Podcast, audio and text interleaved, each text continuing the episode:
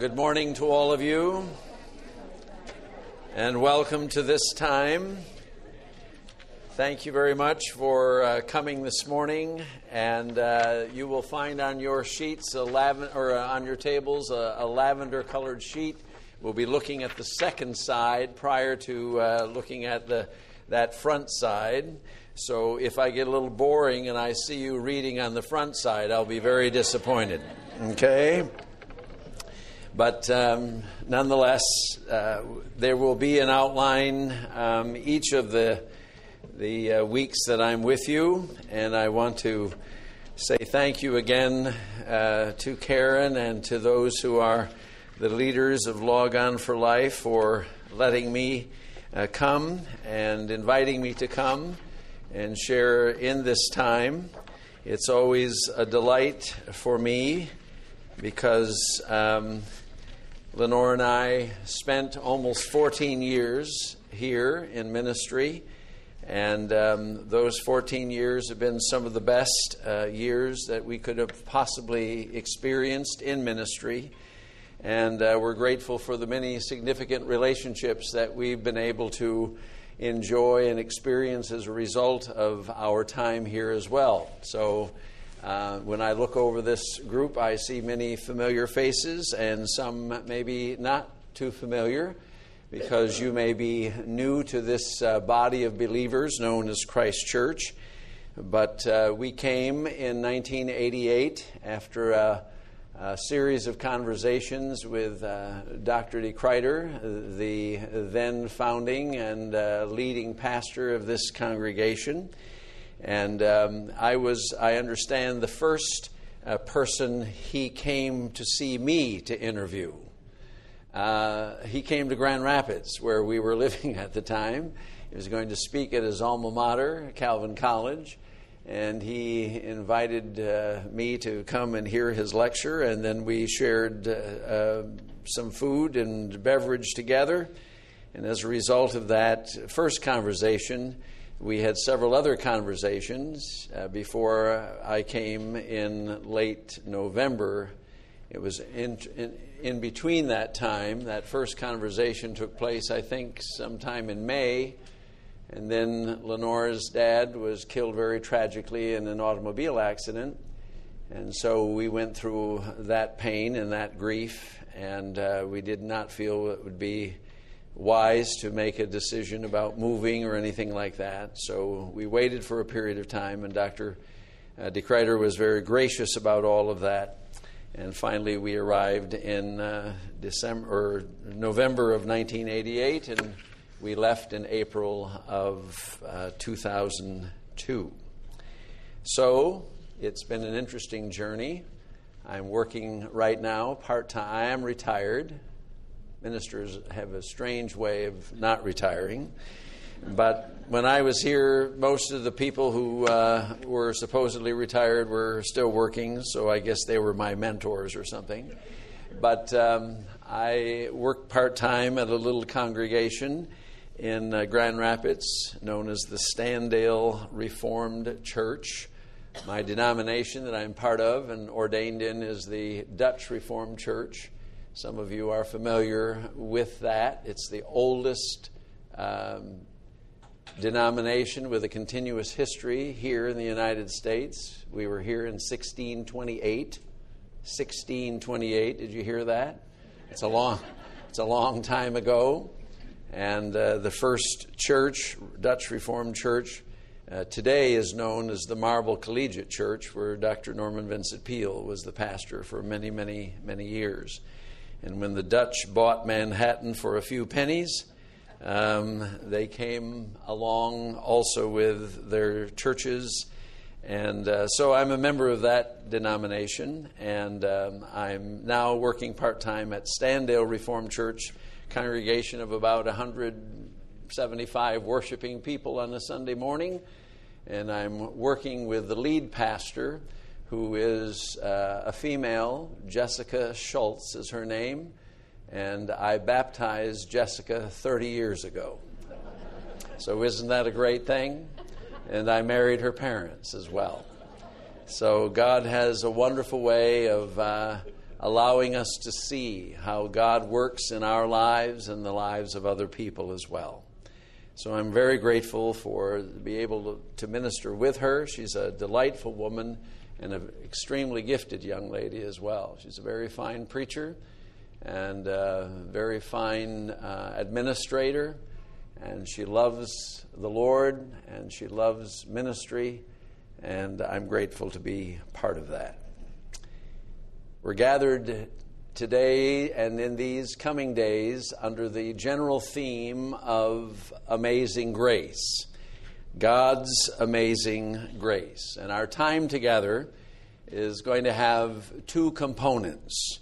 There will be a biblical study of the concept or the truth of grace, that is God's unmerited favor on our behalf, how God extends his love, his forgiveness, his righteousness to us in and through the person of Jesus Christ. That will be the one component, a biblical study.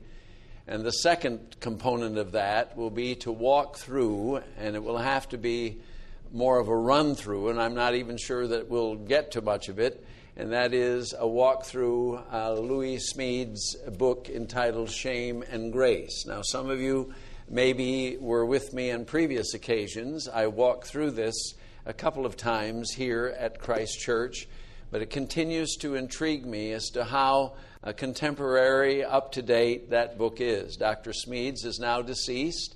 He um, taught for many years at Fuller Theological Seminary in the area of philosophy and ethics, uh, a unique man.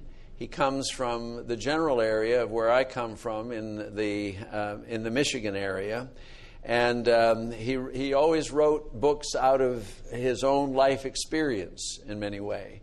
Uh, he's he is a theologian, but uh, not primarily a theologian, and so his books have always been unique to me. And this one entitled Shame and Grace is available to you. You don't have to buy the book. I, I don't get any profit from the book or anything like that. You don't have to buy the book in order to appreciate what we're going to be sharing. But the book is available in uh, the bookstore, uh, bookstore following today. I'm not sure what we're selling it for. It lists at about thirteen ninety-nine, so uh, whatever. But I don't want to, you to feel like you have to purchase the book. I made sure that Henry had some copies. If we sell out uh, today or next week, why, I'm sure we can purchase some more. But that will be the second component of, uh, of, of, of this time together. Now, you may ask me why this theme, why this business of shame and grace.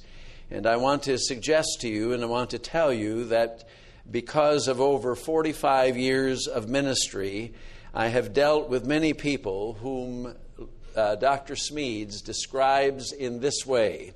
And I want to read his uh, opening section entitled To the Reader. And uh, this is why this book has always intrigued me, continues to intrigue me, and continues to um, touch people's lives, it seems to me.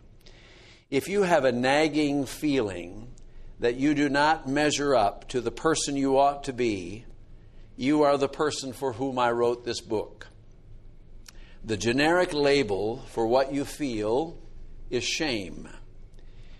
We have shame when we persistently feel that we are not acceptable, maybe unworthy, and are less than the good person we are supposed to be.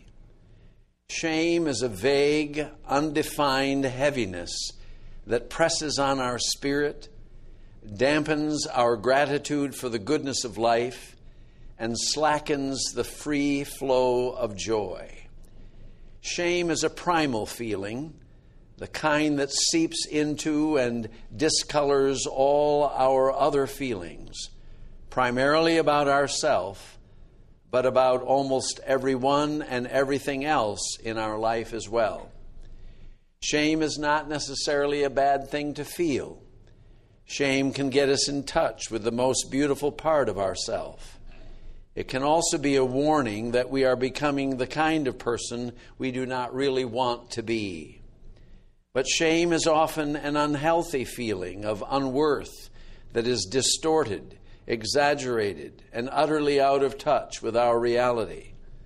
Most of us carry both kinds of shame, healthy shame and unhealthy shame. That is, shame we deserve and shame we don't deserve. The good news is that shame can be healed. I believe that the healing of our feelings of shame gets its best start with a spiritual experience, specifically an experience of amazing grace. Now, as I said just a moment ago, after forty-five plus years of ministry, I have met with people, dealt with people who have this, this uncertain feeling about themselves.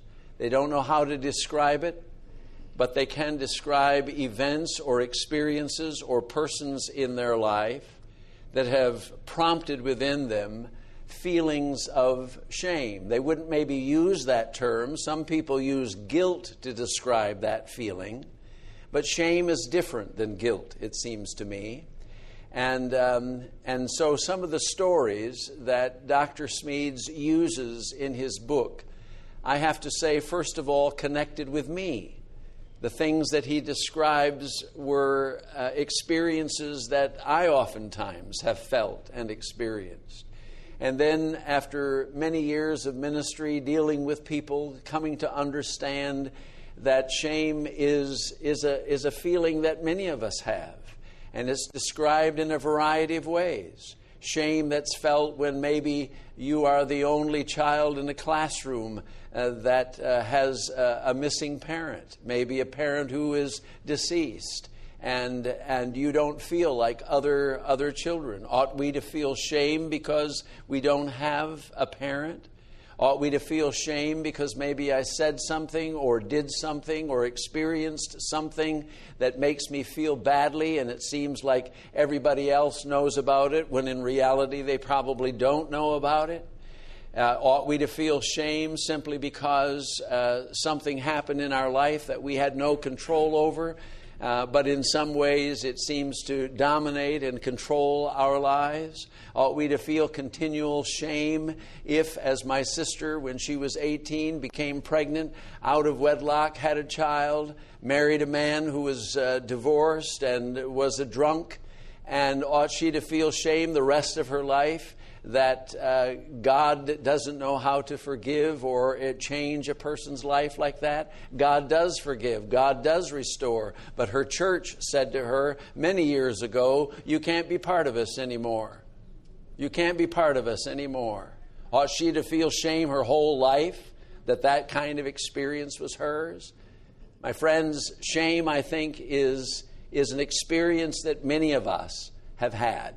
And so that's why I want to spend some time thinking about God's amazing grace over against this whole matter of, uh, of shame. Now, please understand also that the Bible study will not always coincide with the readings from uh, Doctor Smedes' book. So let's begin by considering that grace is gift and grace is Jesus Christ. And I'm looking now, as I said before, on the second side of this sheet. And we're going to begin by reading from Ephesians chapter one at verses three through fourteen. If you have your Bibles with you, you can follow along. And it might be helpful if in these coming weeks you uh, bring a Bible with you or have access to one of the Bibles that is here in, in, uh, in this room and in this area. Reading now from Ephesians uh, chapter one at verse three. Praise be to the God and Father of our Lord Jesus Christ, who has blessed us in the heavenly realms with every spiritual blessing in Christ. For he chose us in him before the creation of the world to be holy and blameless in his sight. In love, he predestined us to be adopted as his sons through Jesus Christ in accordance with his pleasure and will, to the praise of his glorious grace, which he has freely given us in the one he loves. In him we have redemption through his blood, the forgiveness of sins, in accordance with the riches of God's grace that He lavished on us with all wisdom and understanding. And He made known to us the mystery of His will according to His good pleasure, which He purposed in Christ, to be put into effect when the times will have reached their fulfillment, to bring all things in heaven and on earth together under one head, even Christ. In Him we were also chosen, having been predestined according to the plan of Him who works out everything in conformity with the purpose of His will, in order that we, who were the first to hope in Christ, might be for the praise of His glory. And you also were included in Christ when you heard the word of truth, that is, the gospel of your salvation. Having believed, you were marked in Him with a seal, that is, the promised Holy Spirit, who is a deposit, guaranteeing our inheritance until the redemption of those who are in God's possession, to the praise of His glory. Now, every time I read this opening section of the book of Ephesians, I'm overwhelmed by what Paul does here to describe the experience of knowing God in Christ, what God has done for us in Jesus Christ. And if there are two words that we could use to describe this passage, we could use the word gift and the word generosity. And if you have that sheet in front of you, you will note, and we'll look at it in just a moment, that I've divided the columns under the words gift and generosity. All that God has done in Christ for us is a gift to us, and what He has done is extremely generous. Now, let me also say something a moment about this passage in the original language. I am not a Greek scholar, but what I do know about this, these verses, three through fourteen, is that it is like one single sentence. There's no punctuation. There are no commas. There are no periods. And there are times when I read the Scripture and when I read this particular passage, when I say to myself, Paul must have certainly been in the Spirit at this point.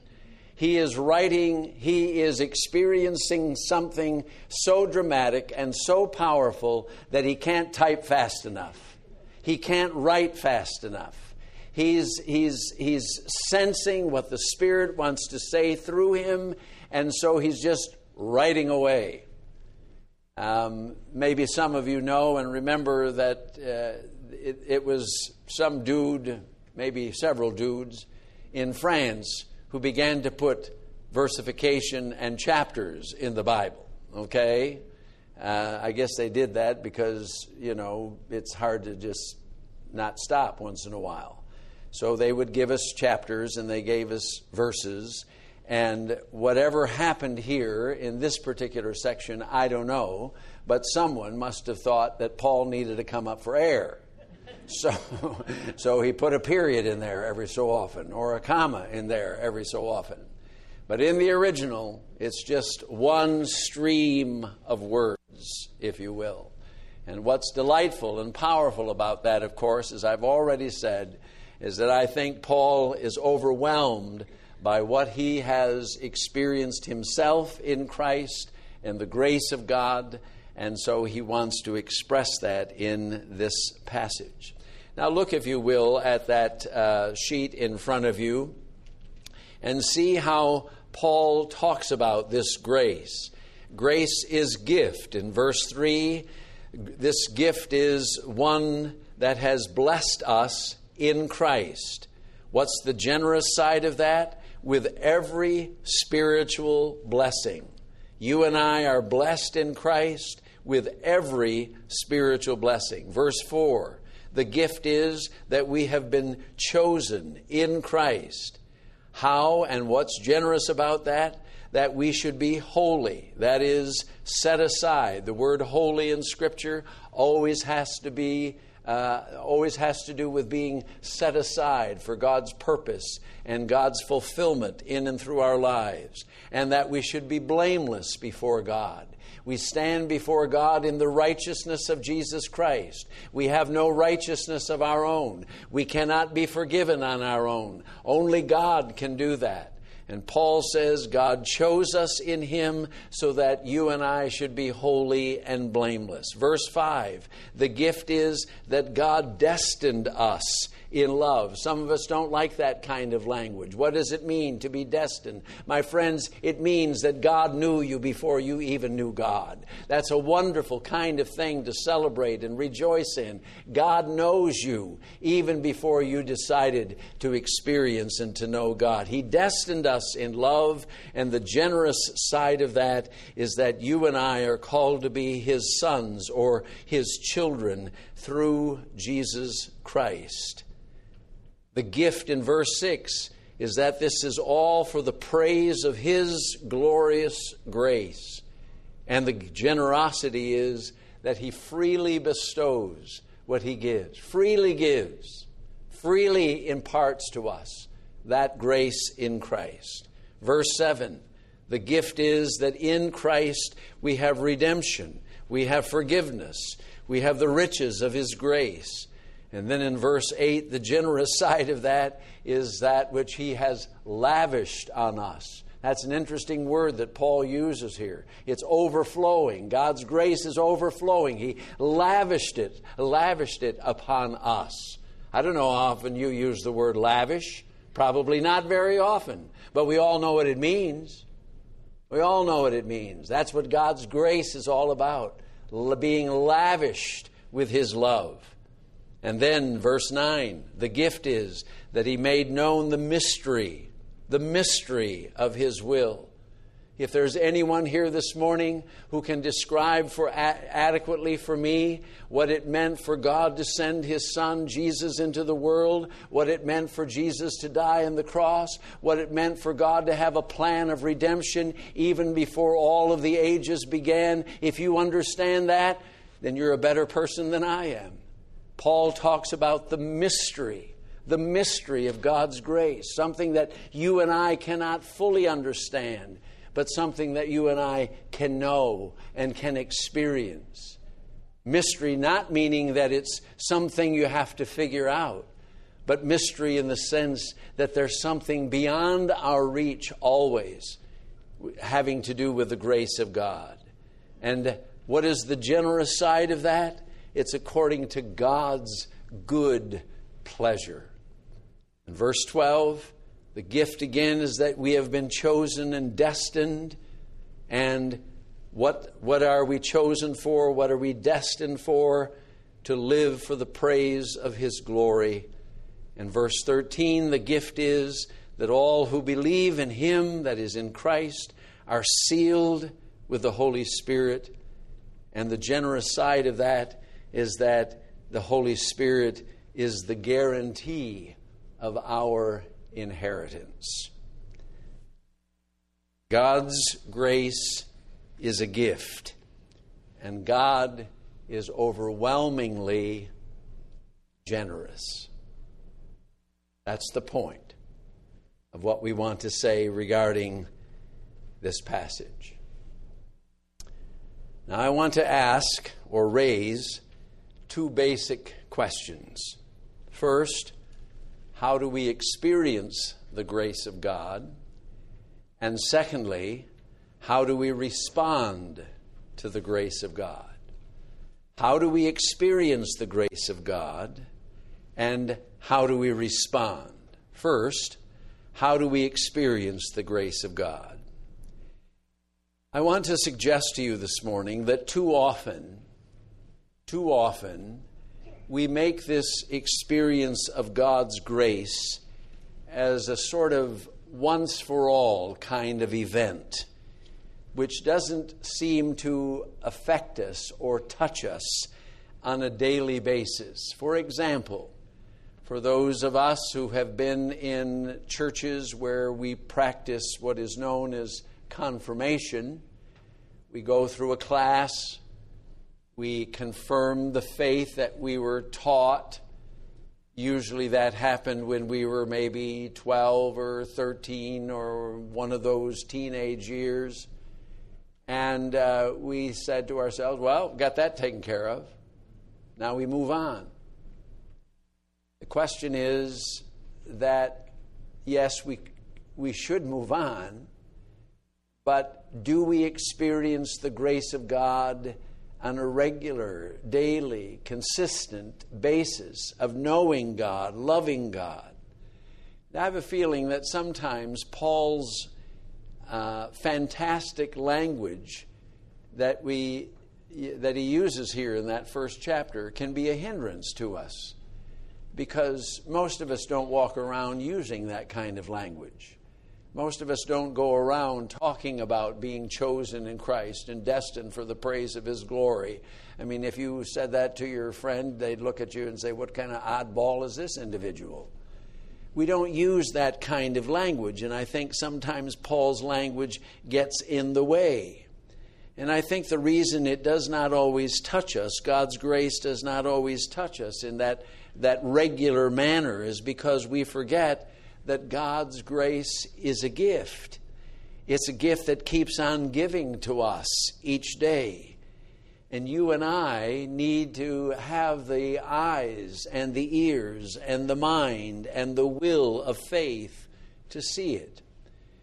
So as an illustration for that, I, I want to read a story which perhaps illustrates what I'm trying to say. It's a story that I've had in my file for, for many years. It comes from a, a magazine that's no longer in print. The magazine used to be called Faith at Work. I wish it were still around. It was probably one of the best things uh, that was uh, available to the Christian community for many years. But this was an editorial written by the editor of the magazine at that time. His name is Walden Howard. And this is what he writes about how he experienced the grace of God on a daily basis. Here, it happened to me last summer when my wife went away to study for eight weeks in Spokane, Washington, leaving me alone in our house in Maryland. I discovered that I liked being alone at first, but not for long. I became quite lonely. One Sunday morning, I fixed breakfast and took it out on the deck to enjoy in the warm sunshine of a new day, and noticed a strange bird in the trees that overhang our deck. Some kind of warbler. He was singing his heart out, and my appearance didn't scare him away. I thumbed through my bird book trying to identify him, and when I couldn't, I made a careful drawing of all of his markings and slipped it into the book for future reference. Soon I discovered that my visitor wasn't singing to me, though he didn't mind my sharing his song. There was another warbler nearby, and he was courting her. Before long, they set up housekeeping in our birdhouse that never before had been occupied, and the couple became my daily companions. In due time, I heard the sounds of baby birds inside the house and watched the comings and goings of two attentive parents bringing bits of food to their offspring. But I never saw the young birds. And as summer wore on, I began to hope that they would still be there for Esther to see on her return. My hope reached its height on the Friday before she came home. The young birds, to my knowledge, had not even emerged from the birdhouse. So, of course, the family would still be there for Esther the next day. Saturday morning, I drove to the airport, but when Esther and I got back to the house, the birds were gone. I have never seen them again. But one day, thumbing through Peterson's Field Guide to the Birds, I came across a bird that perfectly matched my identification of my summer visitor. It was a black whiskered vireo, though the book says they only live in Florida. Scrutinizing my drawing carefully, I noticed I had written down the date, June twentieth, and realized for the first time that that was the first day I had been alone in the house. Suddenly, a sense of wonder began to flood over me. What was to be made of the fact that during the precise time of Esther's absence and my subsequent loneliness, I was visited with heavenly messengers who came on the day Esther left and departed on the day of her return, having gone through the complete cycle of mating, raising their young, and flying away? I was startled at what I at first considered a coincidence, but subsequent reflection confirms my conviction that this was an act of God's grace, of His intervention into the ordinary events of my life in a manner that I can only interpret as evidence of His unseen hand. The meaning only appeared later as I looked back and saw how the pieces fit together. And I am left wondering how many other signs of God's care are given that I don't even see. It's good to be reminded, it seems to me, that God's grace can be found, can be experienced in the gifts that He gives us day by day. The word in the original language for grace is charis, and it means grace and gift.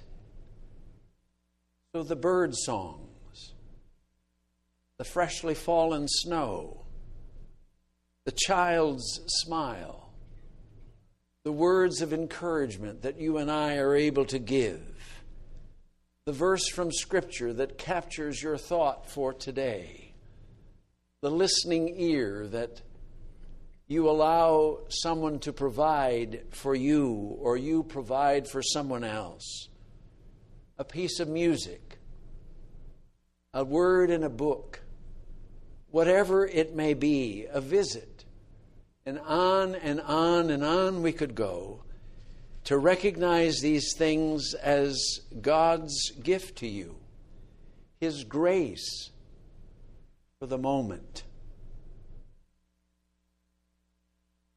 But now let me be very clear. Let me be very clear. This grace that Walden Howard describes, this grace that may come to us in a variety of ways on a daily basis, is what we commonly call common grace. Common grace. That is the grace that's given to all humankind. The psalmist says that God allows the rain to fall on the just and the unjust. God's special grace is that which God has made known in Jesus Christ. And so note again the phrases that Paul uses in Ephesians one. He has blessed us in Christ. He has chosen us in Christ. He has destined us in love, which He freely bestowed. In Christ we have redemption. In Christ we have forgiveness. In Christ it's all according to God's good pleasure. So the amazing grace of God is about Jesus Christ, God's gift of redemption. Grace is about kairos, K A I R O S. That is God's time, God's decisive time, God's at just the right time, versus chronos. That is how you and I calculate time, by looking at a clock, by watching the sun rise and set, by putting dates on our calendars. That's chronos time. But grace in kairos time is when God's grace breaks through into your life or into mine. Allow me to give you a couple of personal illustrations. Some of you probably have heard them before. I've told them before. I've told them here. And I repeat them many times in my ministry, not because I think they're such great stories, because they're about me, but rather they're about the grace of God as I've experienced it, and as I think about how these events have changed and touched my life. The first part of that story I want to tell you is when I was sixteen years of age. In my particular denomination, we have what we call confession of faith. There comes a point in a person's life when he or she wants to confess their faith in Christ. It oftentimes comes as a result of being in youth work or in a, in a youth group, and the sponsors or the leaders of the group challenge the kids about, you know, you need to join the church, because that's how it oftentimes was. It was related to joining church and confessing faith. So one morning I came out of uh, uh, out of the worship service, and there was a group of us teenagers that would stand outside talking about what, you know, was happening. And someone said, "I think I'm going to go to the elders meeting tomorrow night." And uh, you had to go to the elders in order to conf- make confession. You know, not confession behind the screen kind of confession, but confession of your faith. And someone said, "Oh, really? Well, maybe I'll go too." Well, by the time Monday night happened, there were about twenty-five of us. And the elders, of course, thought they had a revival on their hands. And they used to meet in a very uh, rather big room with the chairs all around the, the edges. And um, th- they frankly didn't know what to do with us. But they tried, and I have to give them credit. So, you know, we sat there and we were interspersed among the various elders. Today, now, what we normally do, or I've done in my ministry, is to make sure that one or two elders is paired up with a, a child or a, a teenager, and we talk with them, and it's more personal and whatever. But we went around the room, all twenty-five of us, and we had to say what Jesus meant to us and, you know, various things like that. And, of course, by the time you got to number twenty-four, he was, or she was, repeating everything that everybody else had said. So anyway, that we were received into the church, and on Easter Sunday morning, we all stood before the congregation, and uh, we were received into the fellowship of that church, and and we were we you know the people applauded, and it was a, it was a it was a fine event. But I don't remember that my life was much different. I think I went through the steps. It was what was expected of me. But I do remember a time, maybe a year later, when I knelt by my bed and I said to Jesus that if you are indeed the person you claim to be, and I know that I need a Savior, I ask you to come into my life, and I ask you to be my Savior and my Redeemer and my Master. I believe that every person in this room claims the name of Jesus Christ needs to have a transformative, defining moment when you know that you've made a commitment to the Lord Jesus Christ.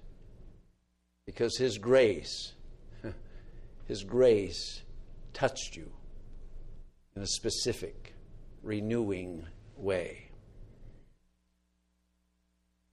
The second event happened while I was in seminary.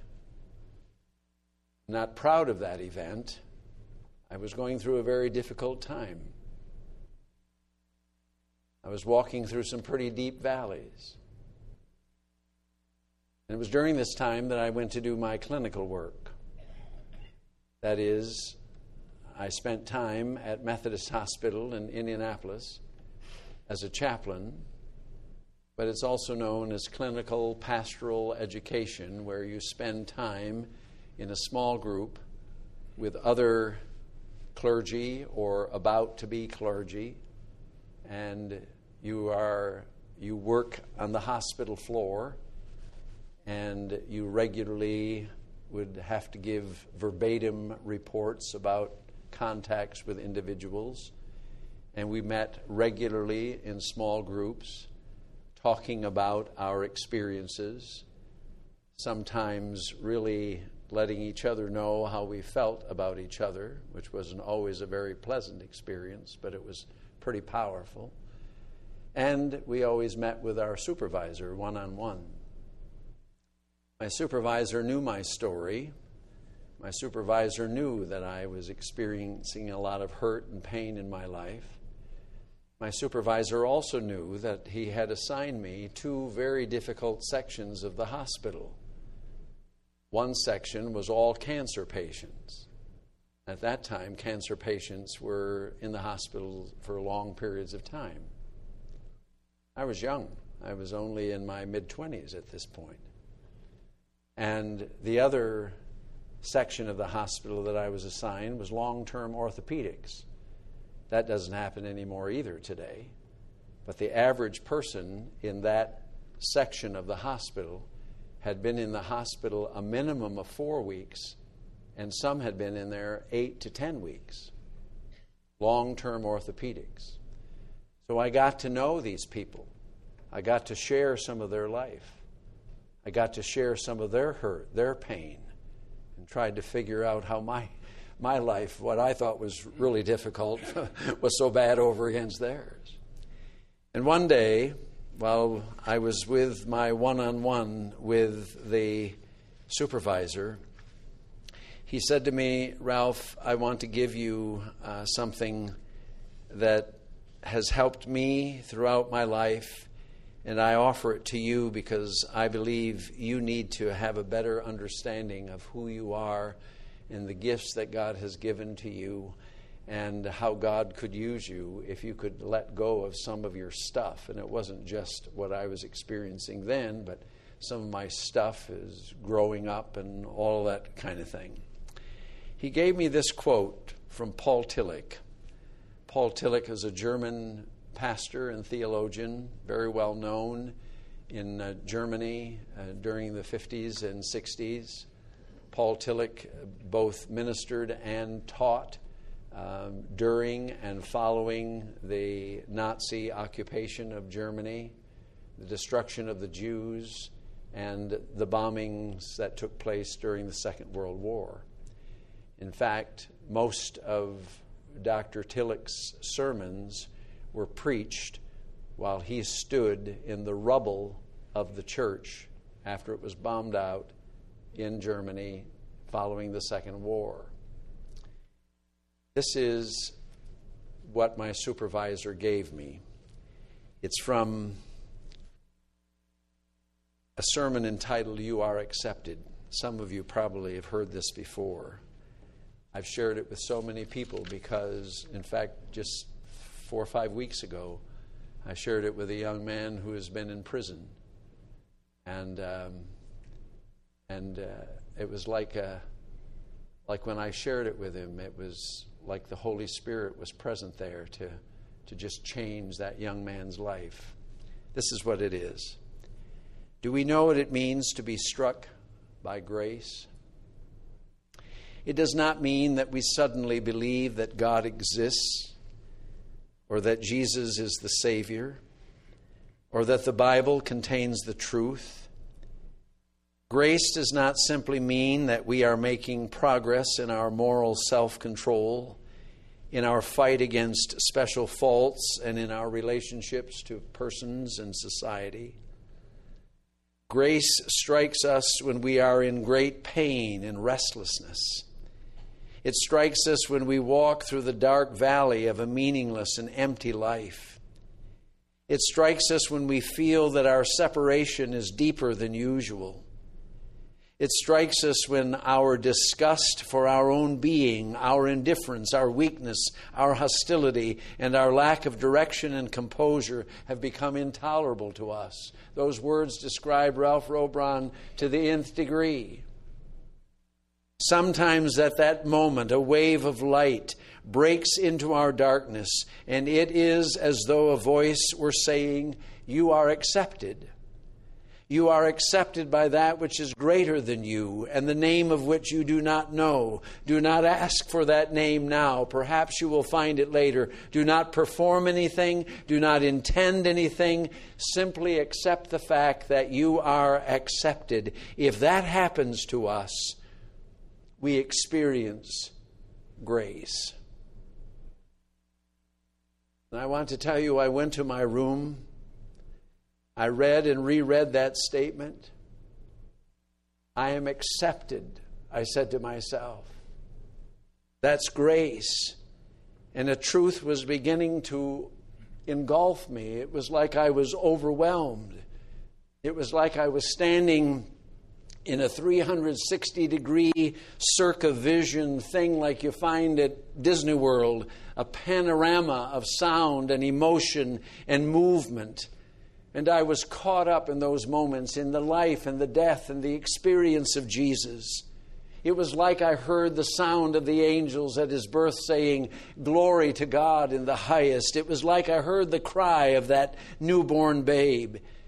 It was like I heard the call that Jesus gave to, to Matthew and to Peter, "Come, follow me." And I saw Jesus heal the sick and and uh, the maimed and, and raise the dead. I heard him speak forgiveness and wholeness to the prostitute and to the lame man. I heard the crowds cry, "Crucify, crucify him." And I heard the cries of agony as the nails pierced his hands and his feet, and the overwhelming truth of Isaiah, when he describes the suffering servant, that he, Jesus, was wounded for our transgressions. He was bruised for our iniquities. The chastisement of our peace was upon him, and with his stripes, we, Ralph Robron, is healed. And I said, "That death is mine." My friends, grace is gift. And grace is Jesus Christ, God's gift to me in Christ. And I believe, as I've already said, that there must be this transformative moment in one's life, because such moments are sacramental. And I need never again try to gain God's acceptance. God already loves me far more than I have ever been able to accept or even to understand. And that's why we call this God's amazing, amazing grace.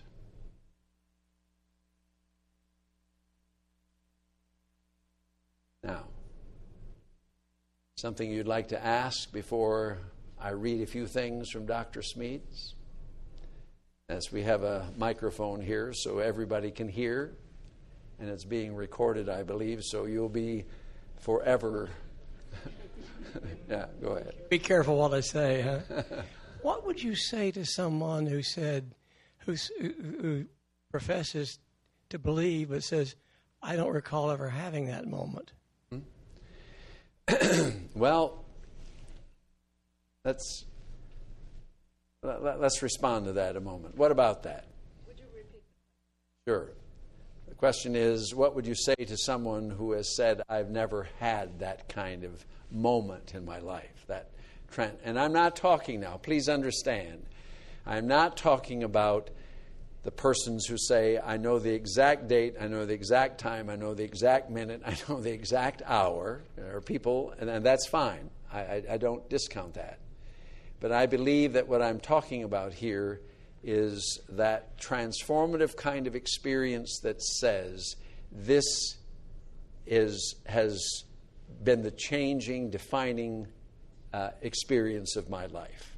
You see, let me just back up a moment and say, I think that the problem with the Christian church today and the Christian community and many of us as Christians is that we are trying to be so politically correct that we no longer feel comfortable in saying, this is what I believe, this is what I know, this is what has changed my life. And I think it's time for the Christian community to say, this is what we profess. It might not be what you profess. It might not be what so-and-so knows from their experience, but this is what I know. And and the only, and, and that was that was what happened in the early church as well. The early church uh, spoke about that which they had experienced.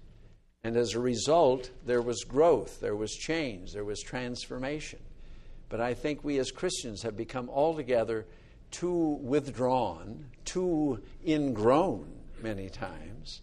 And uh, we, we're, we're fearful of being able to say, this is what I believe, this is what I know. So, yeah, almost too polite, he says. And now back to the person then who maybe has not had that experience. I certainly, it is not my responsibility, nor am I called upon to be the judge of another person's experience. Um, but having said that, then I also have to say, how does that person, how do I live out my my life?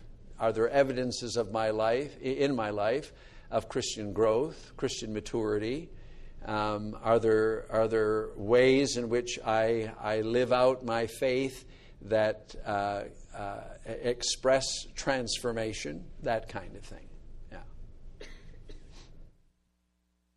like to share just for a moment the testimony uh, such as Ralph expressed. The moment was October nineteen fifty-nine. I didn't know the difference or what either prayer or testimony was, but a friend of my brother's insisted I go to a teen retreat in Plain, Illinois, and I kept hearing this voice stand up repeatedly, louder. What'll I say? Say the only thing you know, and I'll take care of the rest. The only thing I knew was the twelve Scout laws. And I didn't do too well with that, as you can imagine. I was just devastated with tears. After the uh, service ended, the missionary said, if you'll be faithful to what you said, and it was really not what I said, it was something that the Holy Spirit said to him, I have work for you to do in my church. Last forty plus years, I have used an expression, God bless your day. I don't know what first inspired me to say that, but let's just give credit to God, the Holy Spirit. And now I want to give encouragement to everyone in the room, because everywhere I go, I get a positive response from that, repetition of that thought. Glory to God. Thank you. All right, let me just read a few things from Doctor Smedes a moment, because, um, again, it's my my feeling, as I said at the beginning, that most of us live with a sense not so much of heavy guilt as we do shame. And this is how he describes what he calls a very heavy feeling, and you'll see that on the front side of your, your uh, uh, page as well. He writes, I felt vaguely guilty, but I couldn't, but I could not think of anything in particular that I felt guilty about. My friend Neil Warren had my number. He set his eyes in the shape of a smile when I told him this ten or so years ago now, and said to me, I don't think you feel guilty at all, Lewis. I think what you feel is shame. What he said sounded like wisdom, but it took me a while to understand it. I had never had the gumption to do much bold sinning, so I was not hexed much by ghosts of former sins. but I lugged around inside of me a dead weight of not good enoughness. Isn't that a great phrase? Not good enoughness. This, I sensed, was what Neil Warren meant when he said that my trouble was not guilt, but shame. About the same time, back in Muskegon, Michigan, my mother gave me a second lesson in shame. I was visiting with her at the hospital one afternoon. She was going to die in a few weeks, though only she knew it. The winter sun was setting. She was bone tired. We had talked too long. Her eyes closed now, moist at the corners, and she heaved, "Oh, Lewis, I'm so glad that the Lord forgives me all my sins. I've been a great sinner, you know." Great sinner? As far back as I could remember, she was on her knees, scrubbing people's kitchen floors most days, up to her neck in the frets of five fussing children every evening. And when late night fell, there she was on her knees again, in her own kitchen this time, asking the Lord for strength to do it again for one more day. When did she have time, and where did she get the energy to do much great sinning? That's what I like about this guy. He's wonderful. When she was feel, what she was feeling about herself in those last weeks was what she had been feeling most of her life, that she was just not good enough. Not a good enough mother, or a good enough Christian, or a good enough anything she could think of. But not being good enough felt to her the same as being very bad. That is, a great sinner was the only way she could think of to describe the heaviness she felt. I kept my mouth shut, but I did remember what Neil Warren had said to me, and I thought, "Mother, what makes you feel so bad about yourself is not sin, but shame." That's right, my mother had a classic case of unhealthy shame, a lifelong affair with chronic not good enoughness. I learned my shame from her. It's what he calls a heavy feeling, a knife cutting into the heart. Just when I'm feeling good about myself, there's something that says, "No, not so." The feeling of shame is about our very selves, not about some bad thing we did or said, but about what we are. So this final, these final phrases before I'm finished here. Here are some shame-toned feelings that people have expressed to me and that I have felt from time to time. You may want to ask yourself whether they express feelings that you have had. I sometimes feel as if, as if I'm a fake. Fake. I feel that if people who admire me really knew me, they might have contempt for me. I feel inadequate. I seldom feel as if I'm up to what is expected of me. When I look inside of myself, I seldom feel any joy at what I am. I feel inferior to the really good people that I know. I feel as if God must be disgusted with me.